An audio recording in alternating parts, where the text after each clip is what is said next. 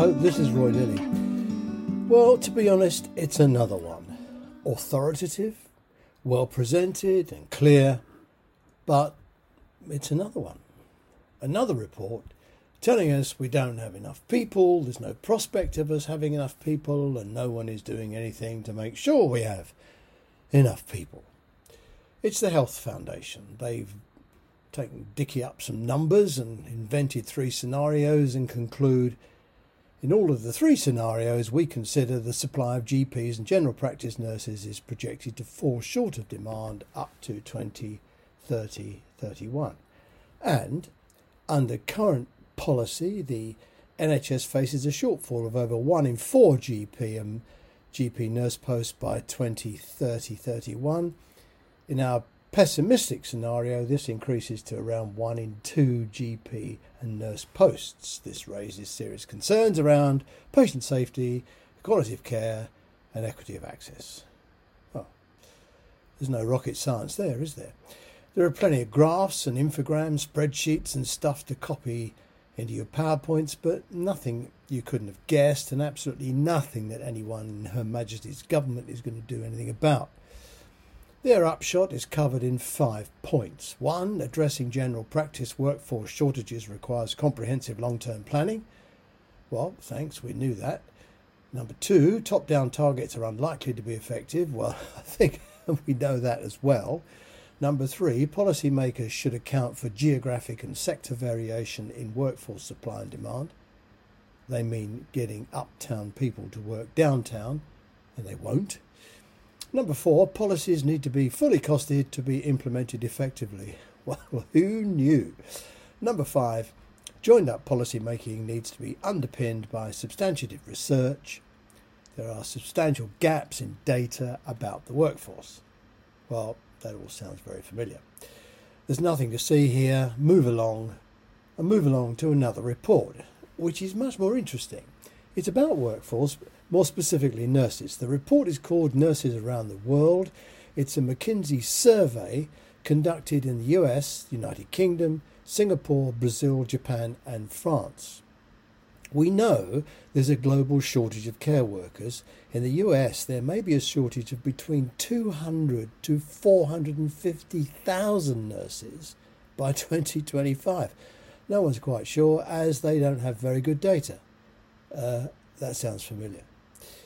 There's a worldwide scramble to find nurses and hire them. Looking after and keeping the ones we have makes a lot of sense to me. And as the report says, quote, by learning and sharing promising paths forward across nations, stakeholders could support their clinical workforce and look to solve what has become a consequential global problem. The NHS, of course, is far too posh to do any of that.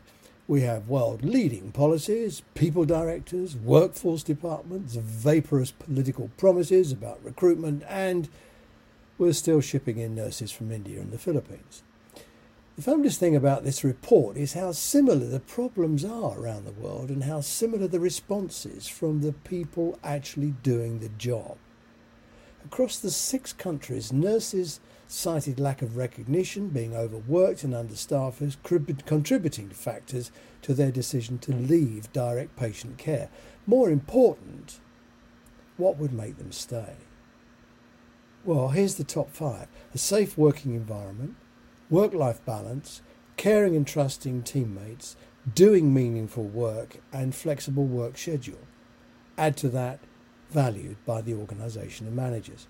Pay it was eighth on the list. And yes, I know about inflation, pay rises, food banks, and all the rest. And I'm not suggesting, neither is the survey, that pay is not critically important. But put that to one side and look at the list. In all countries, respondents overwhelmingly ranked greater recognition for their work as among the most effective approaches to keeping them in the job, along with the ability to take more breaks in the NHS, well, no breaks are common, aren't they?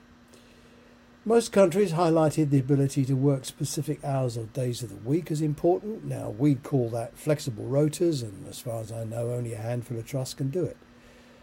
This is only a short piece of work, and it left me wanting more, and it left me wondering We have to stop talking about the attrition in healthcare and focus on the attraction of working in healthcare. Listening. When people all over the world say, I want to work where I'm appreciated and valued, with people who trust each other in an environment where my work life and my home life are complementary, and I know what I do makes a difference. Do you think we could do that? Who knows? Thanks for listening. This has been Roy Lilly, and I hope we'll speak again soon. Bye bye.